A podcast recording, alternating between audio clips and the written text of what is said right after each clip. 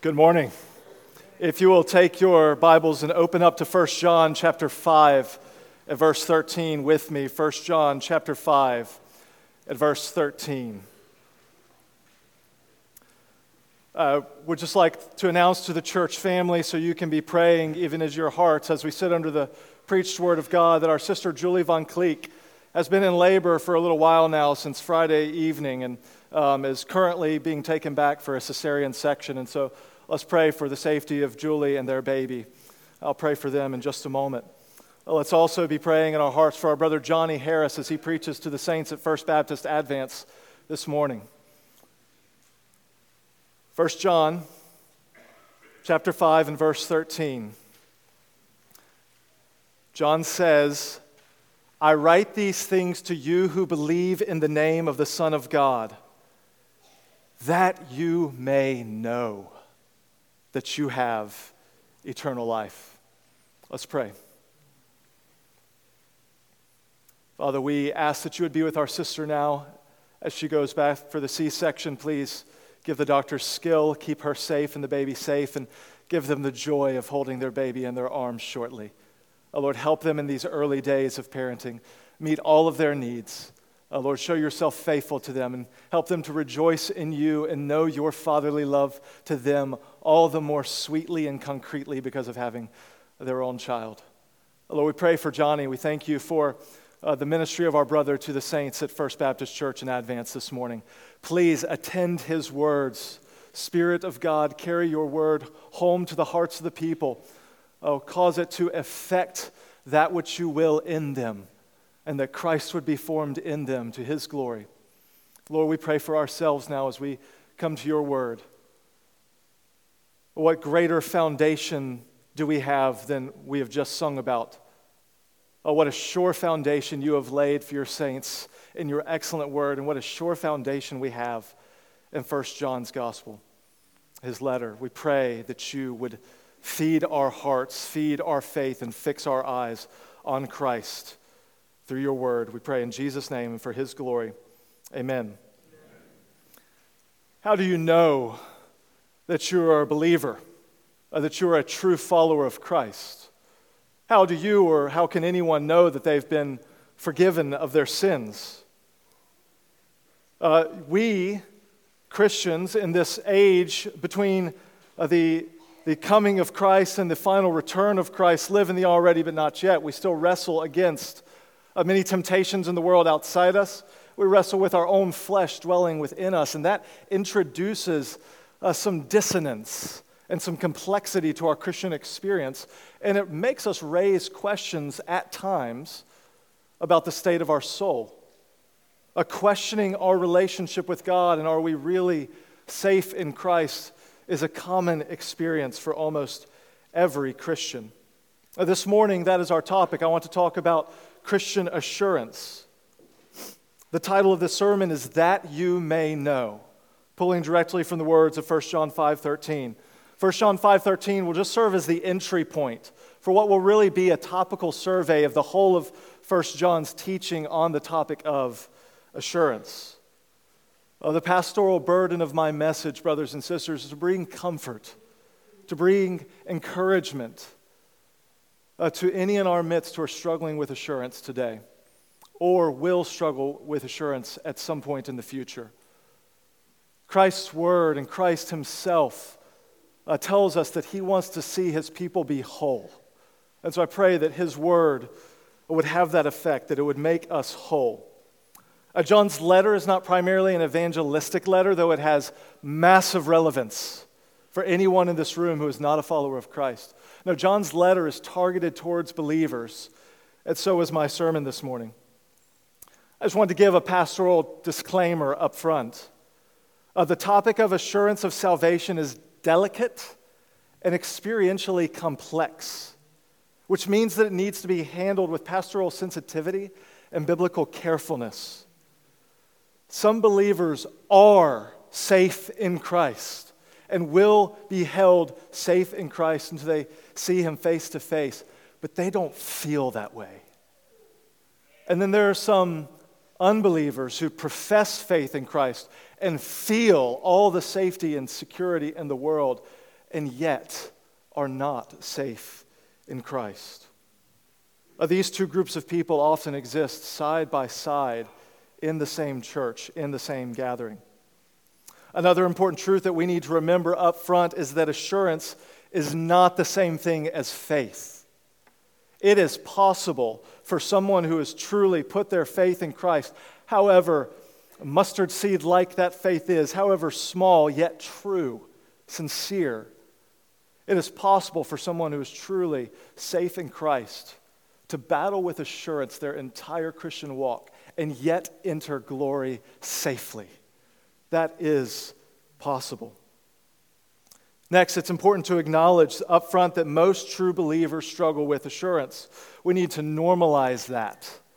Uh, that is common to man, common to Christian man, which means we struggle with it not just for one reason, but for all kinds of reasons, which means that there's not one silver bullet remedy that I or anyone else can offer to alleviate your particular struggle with assurance. The root causes of assurance are many. And so it would be a bad infectious disease doctor that applied the same antibiotic to any and every infection.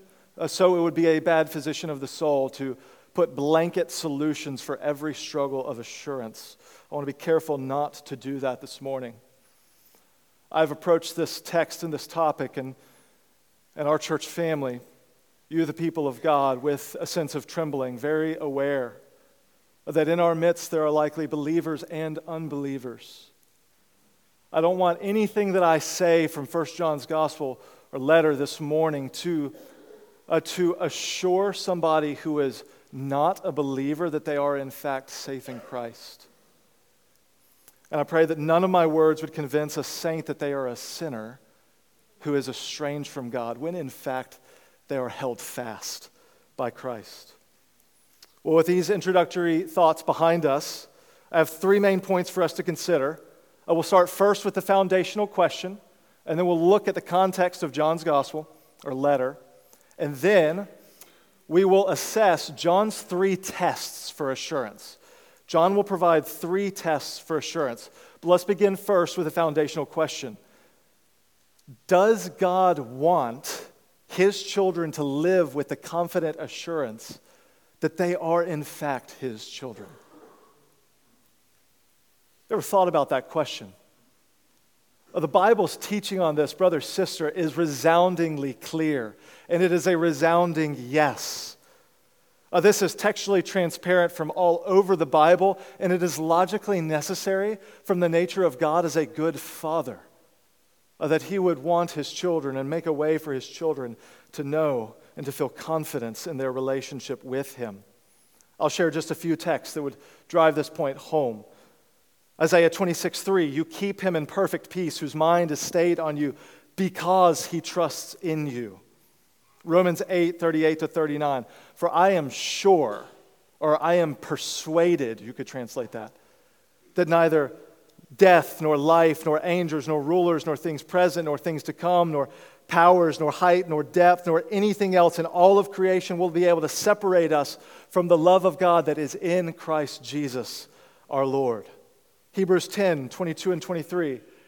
Let us draw near with a true heart in full assurance of faith in full assurance of faith, with our hearts sprinkled clean from an evil conscience and our bodies washed with pure water, let us hold fast the confession of our hope without wavering. Why?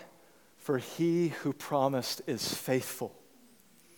And then our text this morning, 1 John 5 13, says, I write these things to you who believe in the name of the Son of God that you may know. That you may know. We could multiply texts. The point is, is that God clearly desires for you, his children, to feel confidence, to feel security in your relationship with him as your heavenly Father. Another important truth to realize is that assurance is to be actively pursued and not passively demanded or expected. It is to be actively pursued. This is clear from the scripture. 2 Peter 1:10 says, "Therefore, brothers, be all the more diligent to confirm your calling and election, for if you practice these qualities, you will never fail." Colossians 2, 1 and 2.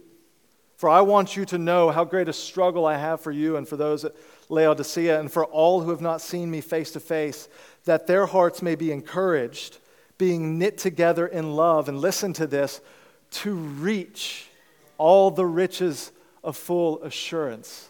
See, the Spirit of God through Paul is telling us that all the riches of full assurance is something that God wants his children to reach. And it's something that we should strive for, that we should lay hold of. Hebrews 6:11 says, "And we desire we desire each one of you to show the same earnestness, to have the full assurance of hope until the end. Uh, so the scripture lays out the idea of assurance as a thing to be pursued with diligence, with earnestness. So, brother, sister, let us commit ourselves to pursue assurance in our walk with the Lord. That's the first point. Let's move on to our second point and look at the context of John so that we can better appreciate the tests for assurance that John will give us. Uh, so, first, who is the author of this letter? Uh, John was one of the 12 disciples who lived and walked with Christ. And if you look at uh, John, 1 John 1, verse 1, John identifies himself as an eyewitness who had seen Christ and heard Christ and touched Christ with his hands. You think about that? Who's talking to us this morning?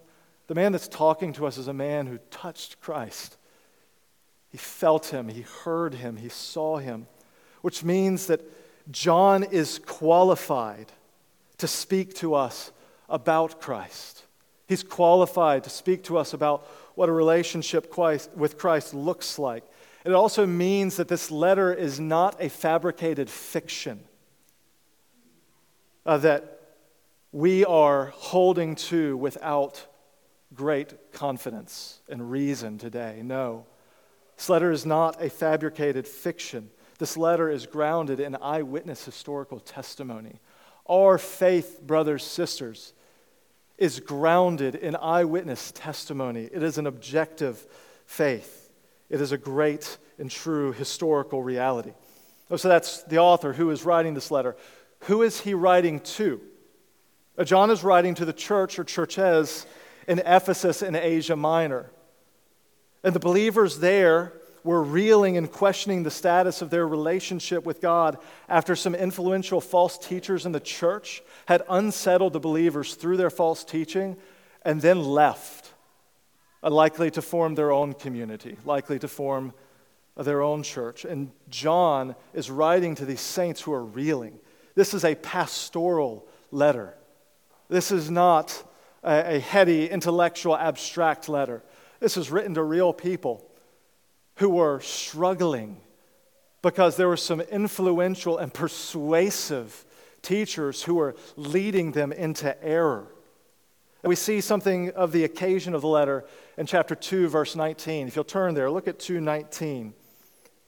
It gives us insight into why John is writing. He says, They, talking about these false teachers, went out from us, but they were not of us. For if they had been of us, they would not have continued. For if they had been of us, they would have continued with us. But they went out that it might become plain that they all are not of us. Uh, so, why is John writing? Uh, simply put, he is writing to reassure and strengthen the faith of the true believers in Ephesus. He is like a battlefield medic who is trying to bind up the bruised and the broken who have been pummeled on the spiritual battlefield by these false teachers. John is pastoral in this letter. And John specifically wants to address the error that these false teachers were leading the people into. And there were two major components uh, to the two major errors that these false teachers were promulgating in the midst. And they were major and they were faith shaking errors. They weren't just intellectual disagreements that didn't seep into our experience. So much of what we believe must dictate our experience. Do y'all get that about the Christian life? It's a, it's a whole of life faith. It's entrusting all of ourselves to all of Christ, and what we believe about God in Christ matters for our experience. And John is writing against these two faith shaking errors. One was that these false teachers, some way, denied that Christ came in the flesh. And by that denial, it would remove all grounds for any confidence that he actually shed his blood for the forgiveness of their sins. Uh, to put a theological label on that, they denied the incarnation and thereby eviscerated any hope of penal substitutionary atonement in Christ. No Christ in the flesh, there is no God in my place on the cross. It's just another man. And what can another sinful man up there do about my sins? So, John is addressing uh, this erroneous teaching about Christ not coming in the flesh. And the second error, the major error that he wants to address, is that these false teachers somehow or another minimized the sinfulness of sin. And that rocked the assurance of the believers by blurring uh, the community of faith, the community of Christ, and the world. Uh, so, so these false teachers in some way minimized sin in such a way that they could tolerate sin or that they could say, I have no sin in me. We see both of those errors come up in John's letter. Uh, so, what distinguishes Christians from the world if we indulge the lust of the flesh, the lust of the eyes, and the pride of life just like the world does? If we have a theology of grace that allows us to blur the lines between holiness and Christ's likeness and our relationship with the world, we will experience problems with our assurance and our relationship with God. And John is addressing that very experience in the life of the believers in Ephesus. So that's the context of John's letter. Uh, let's look now at the three tests of assurance that God provides for us. We'll spend the rest of our time here and we'll spend the majority of our time on the first test. Almost every commentator agrees that John offers at least three tests for assurance in his gospel. Uh, so some will conjecture whether he offers others as well. Um, those could be, the others that are suggested, could be enveloped underneath the three tests that we are going to talk about this morning. And these three tests are the faith test, or the truth test, you could call it, the obedience test, and the love test. The faith test, the truth test, the obedience test, the love test. As an engineer or a builder who designs a structure and then builds it, they want to exert pressure on it from different angles and at different points to guarantee that their design was a good design and that will withstand the pressure. John is, John is doing something like that for us. He is, he is giving us a framework and a grid for how to think about our relationship with God. And he's calling us if we were to exert pressure, if anyone were to look into our lives and to exert pressure on us in terms of our faith, our holiness or obedience, and our love, that we would be found, those things would be found present. And we would be found to be standing in faith, in holiness, and in love. So, first, let's look at the faith test that John offers to us. And this is by far, brother sister, the most foundational of these tests. Look at 1 John chapter 5, verse 1. 1 John chapter 5, verse 1. Everyone who believes that Christ, that Jesus is the Christ, has been born of God. Everyone who believes that Jesus is the Christ has been born of God. The test of faith means that the primary way that you can know you are a child of God is do you believe in the Christ that the Bible offers and holds out to us? Do you believe in Christ as the Son of God who took on flesh and who physically and actually suffered in our place for our sins and shed his blood so that we could be forgiven. This is the faith test. See, John is going right to the heart of the gospel with this first test. And he's looking for two main things. He's looking first for clarity on who Christ is, and then he's looking for personal faith in Christ. Clarity on who Christ is, and then personal faith in Christ. Let's look first at the clear picture that John gives us of Jesus, of the clear picture of Jesus. First, how does John talk about Jesus? He says he is the incarnate Son of God. A look at chapter 1, verse 1. In the face of false teachers who denied uh, that the Son of God could and would take on flesh, basically denied the hypostatic union of Christ's divine and human natures together. It was something that was so mysterious it blew their minds, and it led them to try to compartmentalize their understanding of God in such a way that they could box him up in a package that would allow them to explain him to their friends, to the neighbor next to them. There is mystery in the infinite and uncreated one. And if the infinite one reveals himself to the finite creatures that he has made, there will always be a ceiling for how high we can go in our understanding and comprehending who God is. And a dangerous thing we can do when we are confronted with mystery is to try to explain it away. We should go no further in our explanations than the Bible clearly gives us. And these false teachers fell prone to the error of trying to explain away a mystery and how the eternal God could take on flesh. And John is defending the, the infleshed incarnation of Christ. Because without the infleshed incarnation of Christ, there is no sacrifice for sins. You get that, right? There is no sacrifice for sins.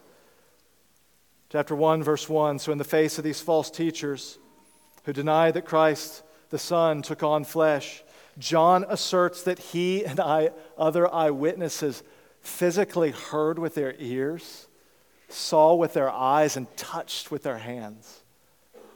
They touched the eternal Son of God in the flesh, who was from the beginning and was with the Father in glory. See, John wants to know if you believe that about Christ? Is he the one who was in the beginning and yet took on flesh, entered his creation?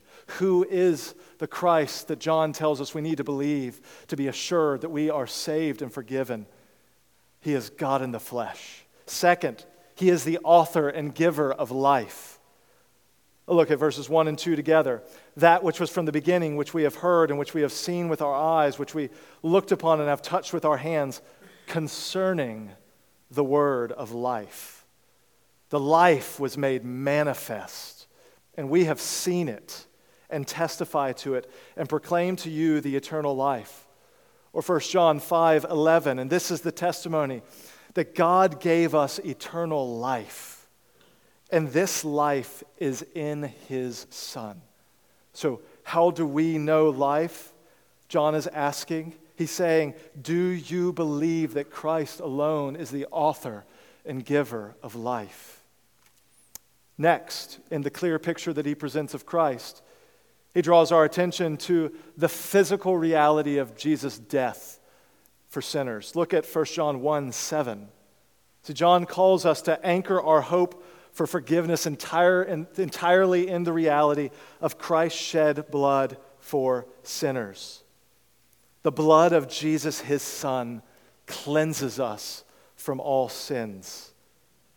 Chapter 3, verse 16 says, By this we know love, that he laid down his life for us. And so, John wants to know do you believe in a God who physically substituted himself in your place? What must we believe to be saved? John says we must believe that.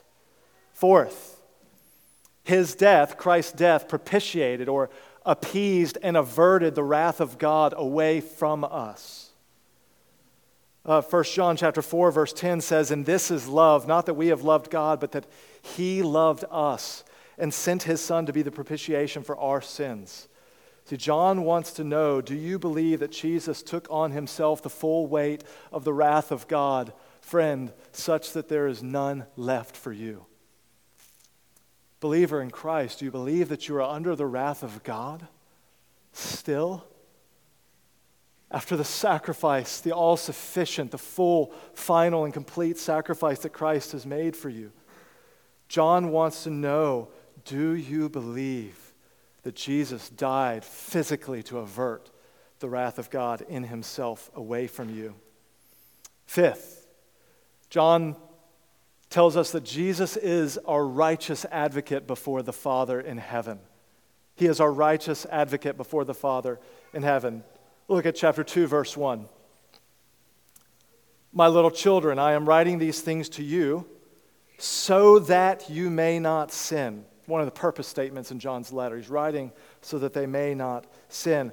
But if anyone does sin, he'd already said in 1 John 1 if we say we have no sin, we deceive ourselves and the truth is not in us. So here in 2 1, he says, if anyone does sin, we have an advocate with the Father, Jesus Christ the righteous.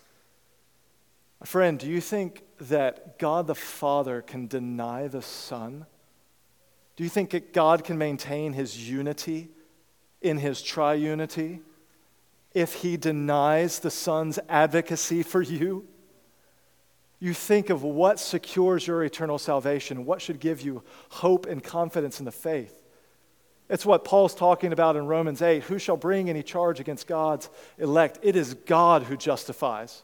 So he's anchoring the, the Romans believers' assurance and grounding of their salvation in justification in, in God through Christ. Who shall bring any charge against God's elect? It is God who justifies. Who is to condemn? It is Christ Jesus who died. More than that, who is interceding for us.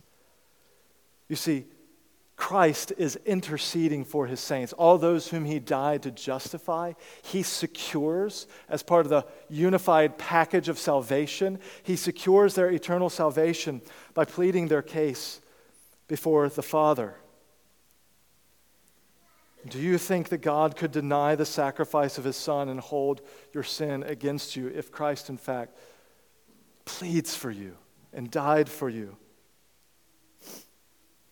Do you believe that as we will sing, that he ever lives above for me to intercede, his all redeeming love, his precious blood to plead? This is the Jesus that John clearly presents, and he invites all of his readers to place their faith in. What must we believe to be saved? Who must we believe in to be saved? This is the portrait of Jesus that God, John calls us to believe in. Let, next, let's think about the personal response of faith that is required. Uh, so, John calls us to a personal response of faith. He tells us first that faith is commanded by God for all people.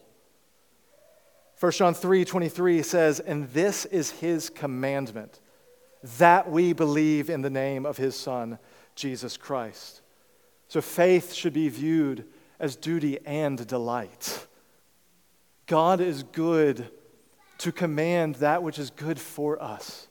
And more than commanding what is good for us, God is even better yet, even more generous still.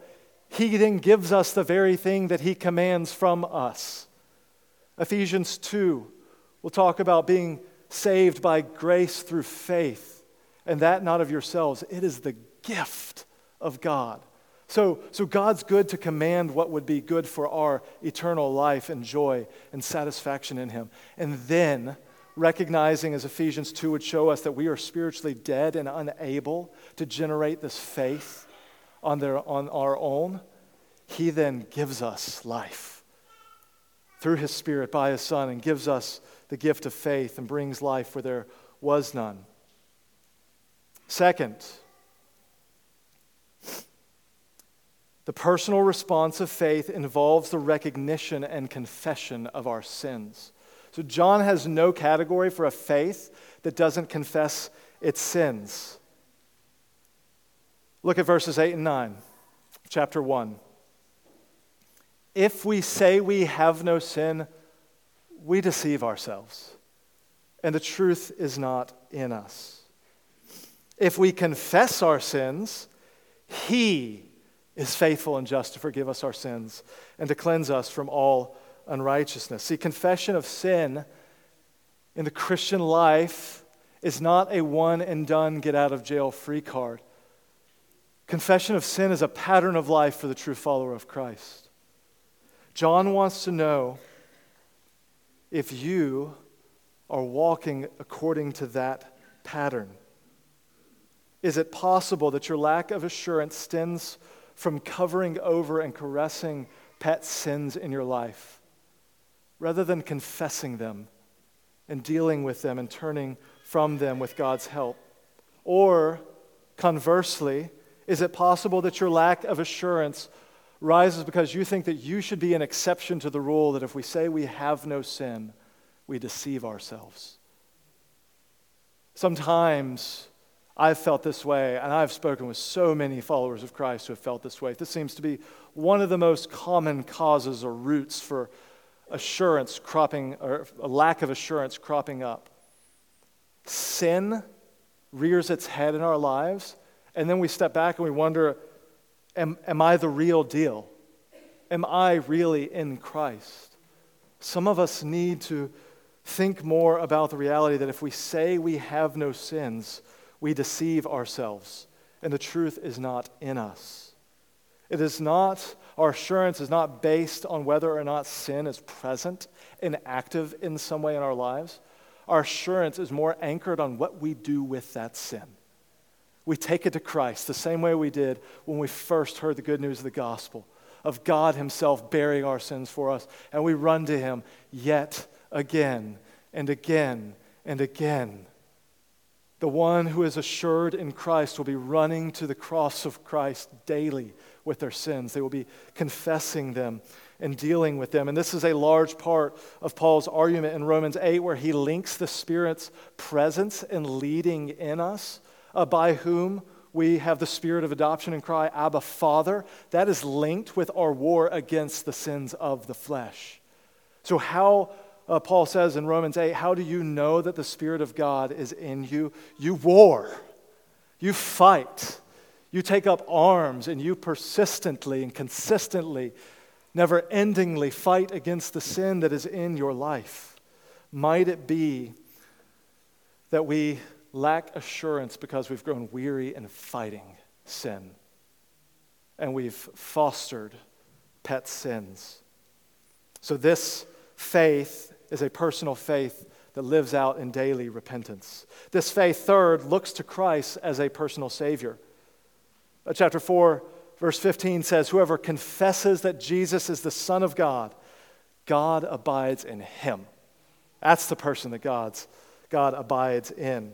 See, neither Jesus nor John call us to a generic or an impersonal faith. It is not enough to agree that Jesus died to save sinners in general. We must believe, if we are to be saved, that He went to the cross in my place for my sins. Christ saves us personally from our sins. Chapter 5, verse 1, he says that everyone who believes that Jesus is the Christ has been born of God. Every one, Each one of us is called to believe that Jesus Christ is the Son of God. That is the grounds and the assurance of our salvation. John talks about faith in tangible ways in his gospel. If we were to pull from John's writing elsewhere and look at his gospel, uh, he, he so helpfully, pastorally in his gospel, talks about faith in ways that appeal to our desires, our passions, our affections, not just to our intellect, not just to systematic packages of understanding who God is and how He's revealed Himself. No, John presents faith as like the woman at the well coming to drink from the wellspring of living water. John presents faith like the bread of life offered to the crowds. Oh, come and, and eat of the bread of life and be sustained forever. Have full satisfaction in Him. This is the way that John presents faith. Friend, could it be that you're struggling with assurance because you have compartmentalized your walk with Christ and you are not feeding your faith on Him the way He invites you to in His Word and in prayer. We cannot feed ourselves on a verse a week or a sermon a week. If you are not personally pursuing the knowledge of your Creator and your Savior, you cannot expect to experience the riches of the fullness of assurance. You must lay hold of Christ, you must run after Him personally. No one can, can pursue that for you, no one can do that for you. Christ is calling you to seek Him in His Word. Our assurance in the faith will typically track with our pursuit of Christ via the means of grace that He has laid out for us.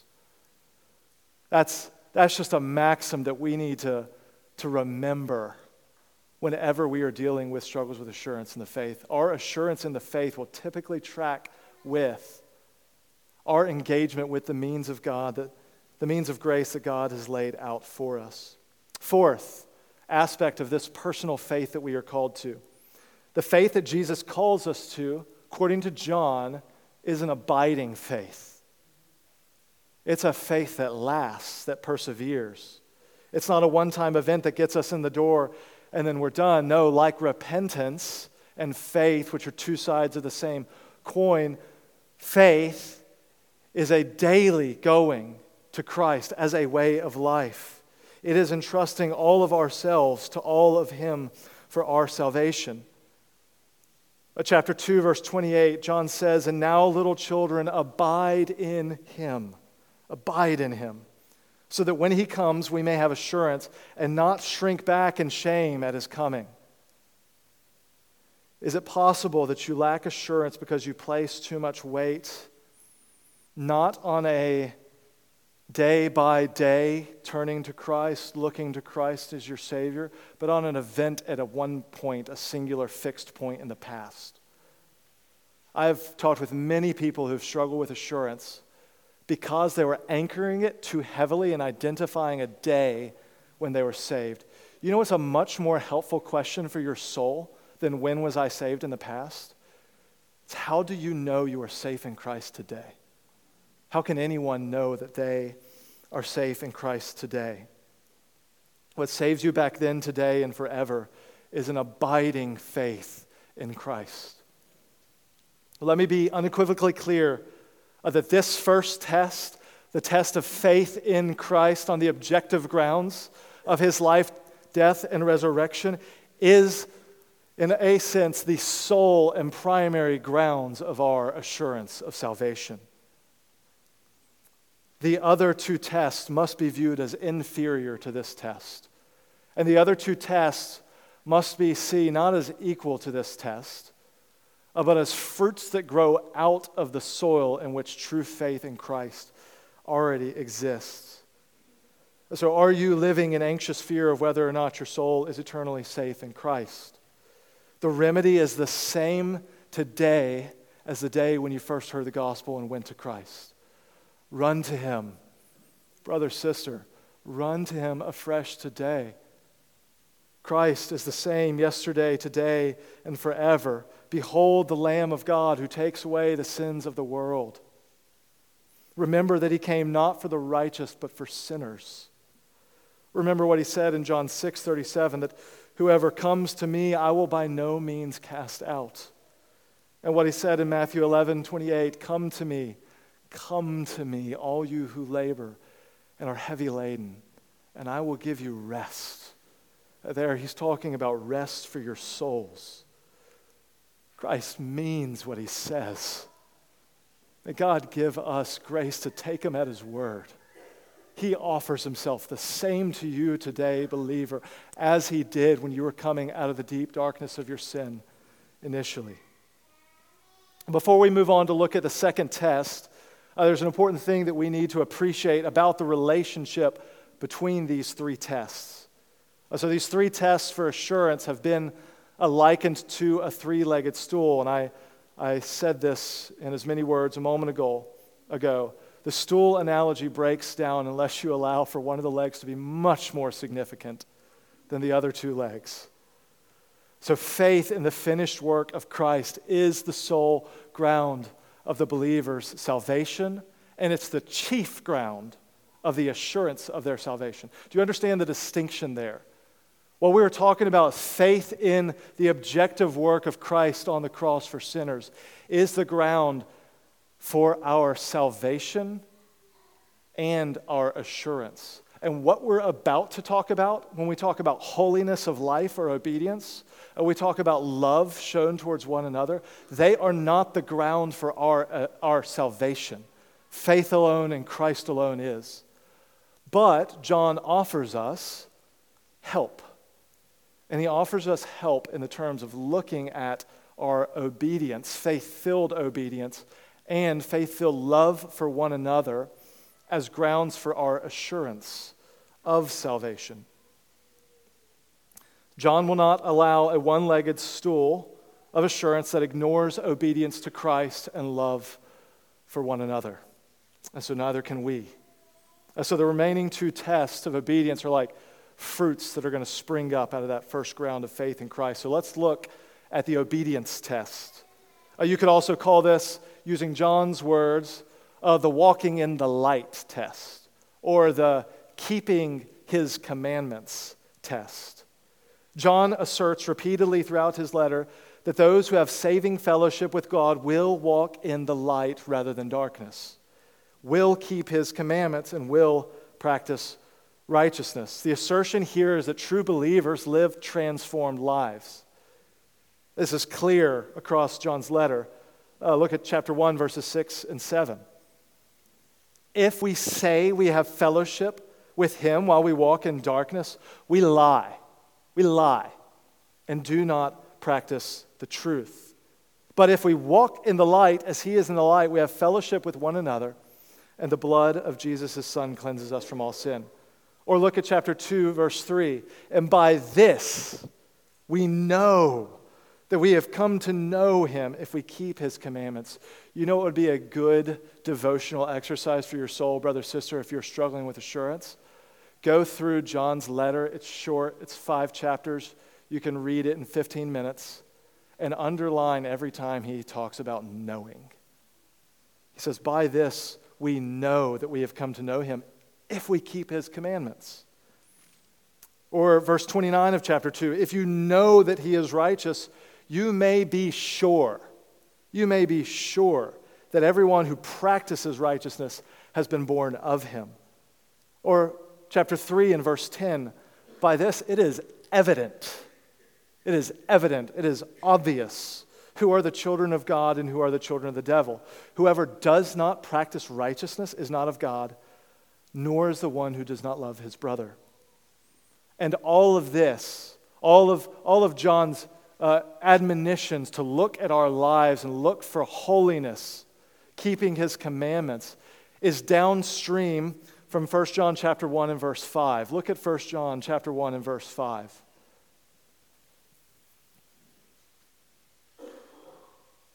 Chapter 1, verse 5 says that God is light, and in him is no darkness at all. Uh, to say that God is light in this context is to say that God is holy. It's to say that he is morally and ethically pure, that there is no blemish of sin in his character. No. And that means that if God is absolutely pure and holy, then if he chooses to save sinners in the way he goes about accomplishing their salvation, he must change them he must transform them such that they become light too. God cannot tolerate darkness. And so, anyone who He has created new life through faith in Christ, you will see them increasingly reflect the light of Christ to the glory of God. That must happen. This means that all true saving faith will produce transformed lives that increasingly, increasingly reflect the character of God. And Paul says exactly this in Ephesians 5 8. He says, For at one time you were darkness, but now you are light. Therefore, walk as children of the light. See, through our union with Christ, Paul says we are light. And so the call of Paul, the call of John, this side of heaven in the era of the already but not yet is to increasingly live out who we are in Christ. There are realities, believer, that Christ has secured for you that are not finally and fully worked out in you. Uh, so our salvation is past, present, and future. It is fixed and anchored and uh, finally secured in the completed work of Christ on the cross but it is also being secured by his advocating for us right now. And it will be finally consummated on the last day. Uh, so Christ's work of salvation is expansive. He is working to change us. And on the last day, the Lord will complete his work in us with such brilliant finality that in Matthew 13 43, Jesus says, On the last day, the righteous will shine like the sun in the kingdom of their Father. You think about that. What is God doing in you, believer, through Christ, by the power of His Spirit? If He has changed you, He is working light in you that reflects His character of light. Because He cannot tolerate the darkness. And He is increasingly rooting out the dark corners of the rooms of our life during this side of the, the age, the era, this side of heaven. And on that last day, when we are glorified, we will shine like the lights in the sun. What will it be like to behold each other transformed, to shine like the light of the sun in the kingdom of heaven on the last day? What a glorious thought to think of over this afternoon. We must be clear on two things here in the obedience test. Uh, John is not talking about our outward holiness or obedience as the grounds of our salvation, but as the fruit. And second, John is not advocating for perfectionism. He's advocating for a pattern of pursuing holiness which involves persistent repentance and faith. So, what marks the believer is not perfectionism. That cannot be it. He's disallowed that. If we say we have no sin, we deceive ourselves. No. But neither can we allow for indulging sin to the fullest uh, by indulging the lust of the flesh, the lust of the eyes, and the pride of life in us. No.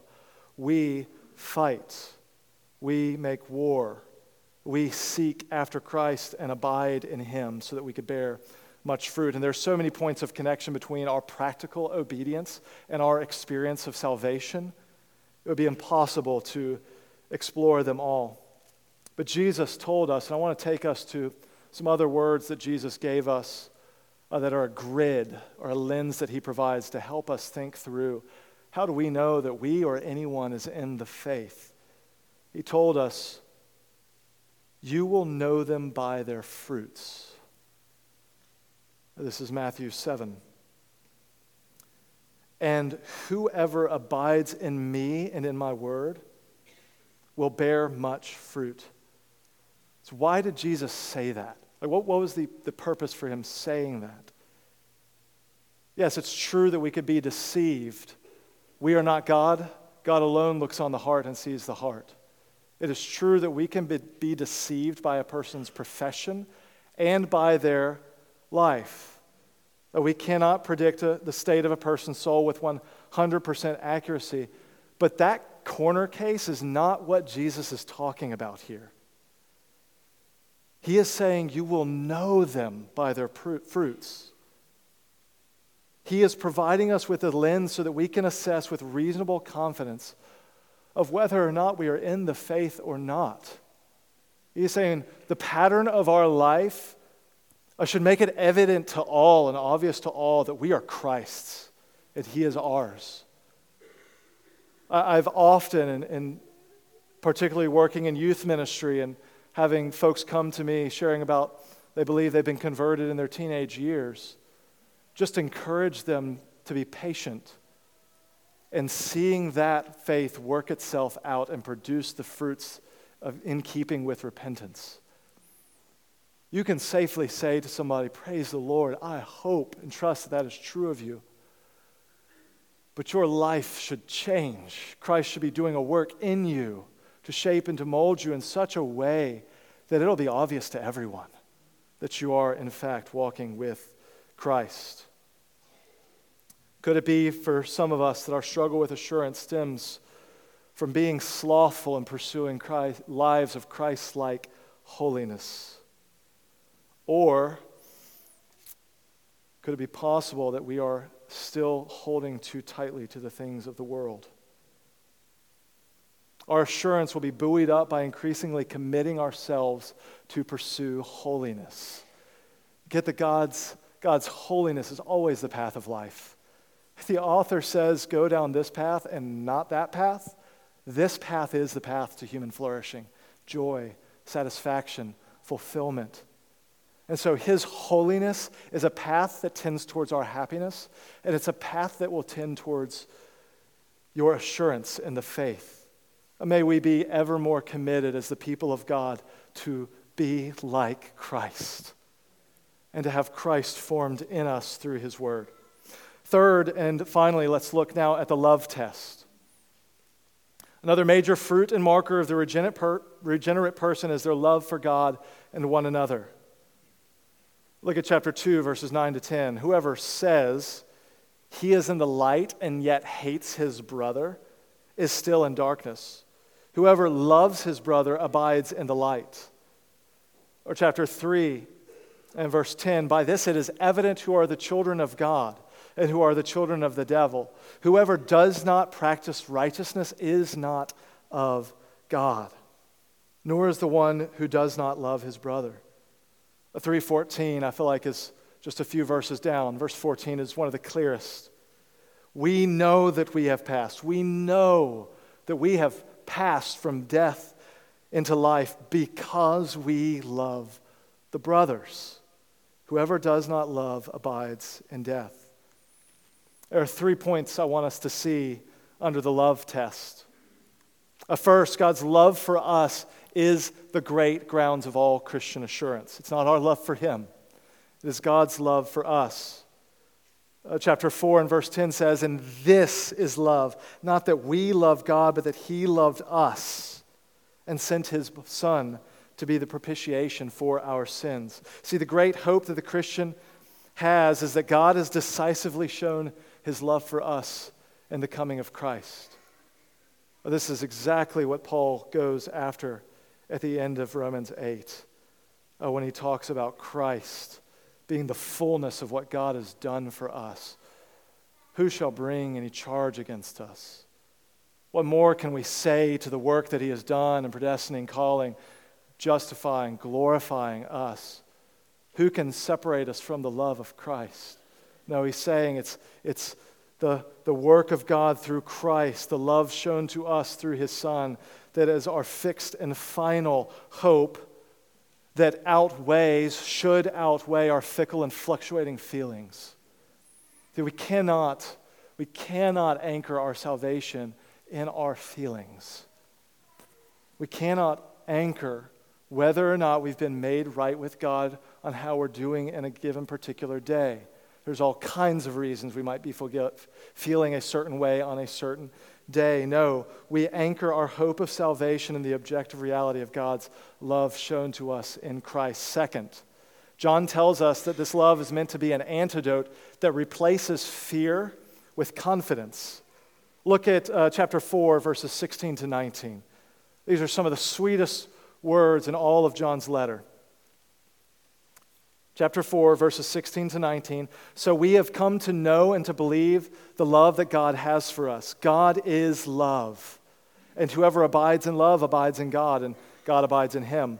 By this is love perfected with us, so that we may have confidence for the day of judgment. Perfect love casts out fear, for fear has to do with punishment. And whoever fears has not been perfected in love. We love because he first loved us. Brother, sister, if you have placed your faith in Christ and therefore have received the spirit of adoption by whom we cry, Abba, Father, your Father does not want you to live in fear. Perfect love and a knowledge of his perfect love for us, John tells us, is what casts out fear. The medicine for some of us who struggle with assurance is to think more often and more deeply on the love of God shown for us in Christ. We need to look there much more than we look at our obedience or our love. But thirdly, John does tell us that our love for one another is a proof, is a test by which we can know that we have known the love of God and are his children. Look at chapter 4, 11 and 12. Beloved, if God so loved us, we ought also to love one another. Uh, no one has ever seen God. If we love one another, God abides in us. What a thought.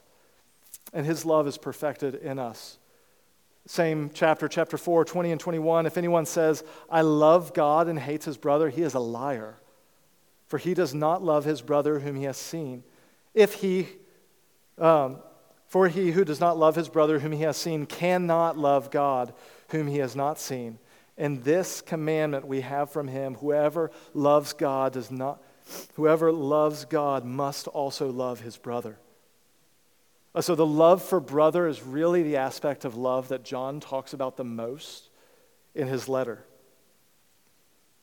And this is what he wants us to think about. He wants us to, to look at our relationships and to assess for love for one another. Are we living that out, the dynamic of our relationships? And particularly, he emphasizes the arena of our love for our brothers and sisters in Christ. So, Emmanuel Church, brother, sister, how is your love for your brothers and sisters that are part of this church family? You can't, in an embodied way, love every believer in the world. But God has given you a wonderful opportunity to love this people. And it's in the church that the manifold wisdom of God is being made known to angelic beings in the heavenly realms. And one of the ways that it's being made known is in the way we love one another. Does, does your life demonstrate these dynamics of love towards one another? Well, what is Christian love? What does it look like to love one another? Christian love can be defined as a commitment of the will an affection of the heart, and a sacrifice of the life for the highest good of another. Christian love is a commitment of the will, an affection of the heart, and a sacrifice of the life for the highest good of another. So, Christian love is more than a feeling, it is a resolved commitment to love God and to love others no matter how we feel. It doesn't matter how we feel, from one sense. Our call is to love God and to love one another. And yet, Christian love is not cold and passionless love. According to chapter 3, verse 17, it opens its heart rather than closing it to the good of others. And this love also must be a sacrificial love. It's a love that can't see the brother in need and just acknowledge it and say, I'm sorry you're in need. I feel for you. And then not do a thing about it.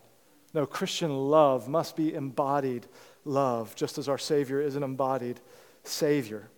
So could it be that our lack of assurance stems from a lack of love for one another?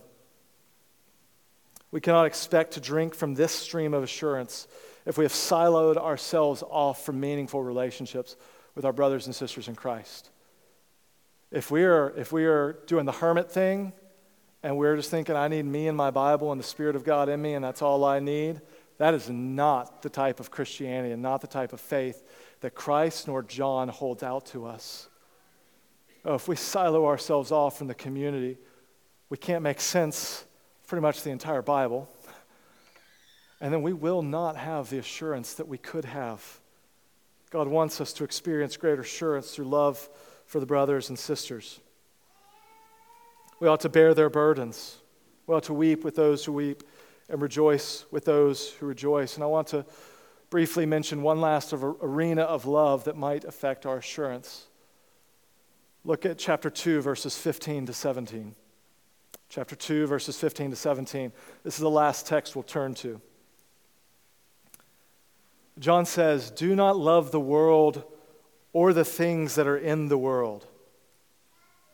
If anyone loves the world, the love of the Father is not in him. For all that is in the world, the desires of the flesh and the desires of the eyes and the pride of life, is not from the Father, but is from the world. And the world is passing away along with its desires. But whoever does the will of God abides forever. Some of us may struggle with assurance because there are still areas of life where we are holding too tightly to the things of this world.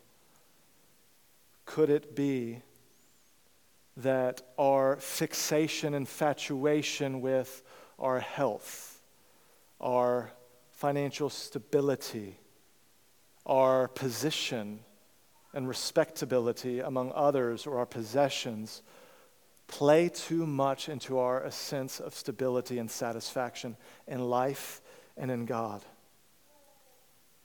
Might it be that the flower of assurance would grow and bloom if we committed ourselves to weed out the cares of this world from the garden of our life? If we committed ourselves to weed out the cares of this world, what might our assurance in Christ look like? Well, in closing, I want to ask the question that we asked at the beginning of the sermon. The one that we have, I am sure, asked ourselves countless times How can I know that I am a Christian? How can I know that I am safe in the arms of God? The answer is the same to believers and unbelievers. Whether you're a Christian or whether you're not a Christian, it's run to Christ Look to Christ. Fix your eyes on Christ. Fill your vision with Him. Before you get caught up in looking inward and trying to assess for what is the pattern of obedience in my life? Am I actually following the commands of my Savior? Or what does my love for my brother or sister actually look like? Is it there? Is it present? To what degree? Before we do any of that calculus, look to Christ.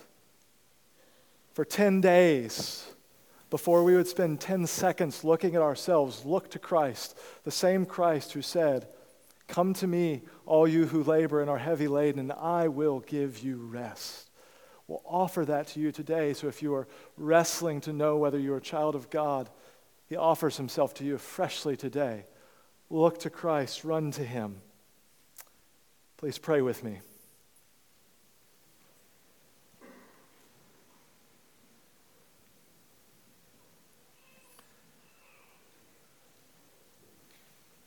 Father, I pray that you would cause our souls to arise and to shake off the guilty fears.